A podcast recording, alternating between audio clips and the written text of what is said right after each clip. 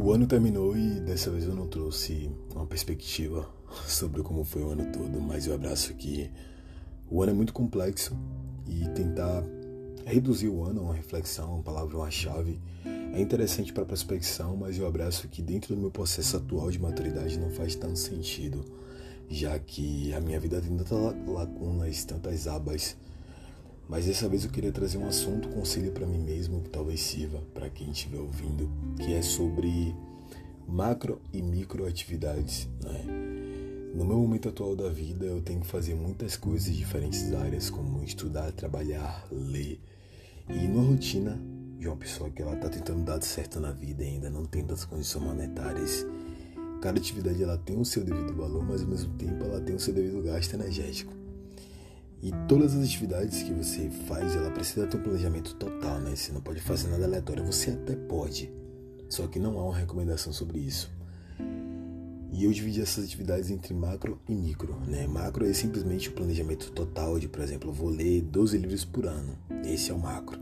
O micro é justamente a leitura diária, que é talvez uma, duas páginas por dia.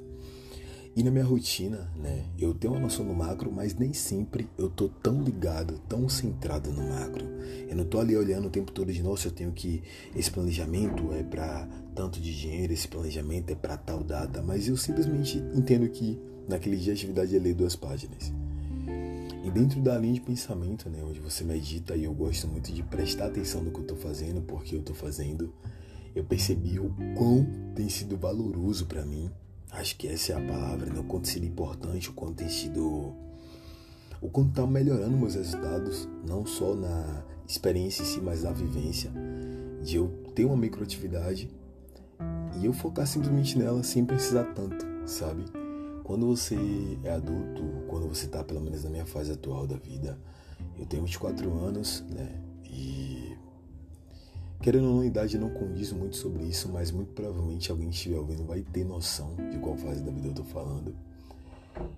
Eu fico pensando o tempo todo no todo, o tempo inteiro, né? Eu faço isso por conta disso, eu luto contra o racismo por conta disso, eu luto, eu tento isso para não passar fome, eu faço isso para não dar certo.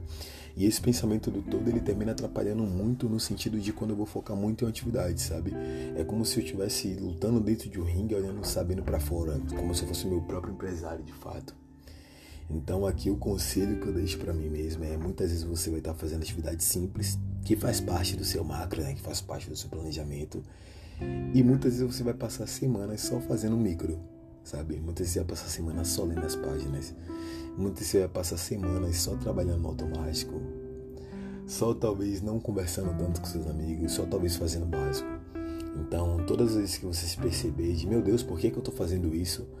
Pare para pensar se aquilo já está no plano. Se estiver, não se cobre em reavaliar ele. Porque muito provavelmente mais de 50% dos dias, considerando que você também, que nem eu, trabalha todos os dias, estuda todos os dias, lê todos os dias, o microgame, né, ele vai funcionar mais ou menos dessa forma. Muitas das vezes você vai fazer uma única atividade e sim, ela é muito importante. E não vai ter sua devida importância reduzida simplesmente porque você não pensou em tudo todos os dias, sabe?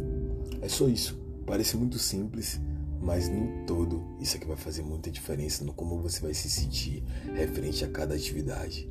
Pequenas atividades importam e você precisa fazer elas serem importantes.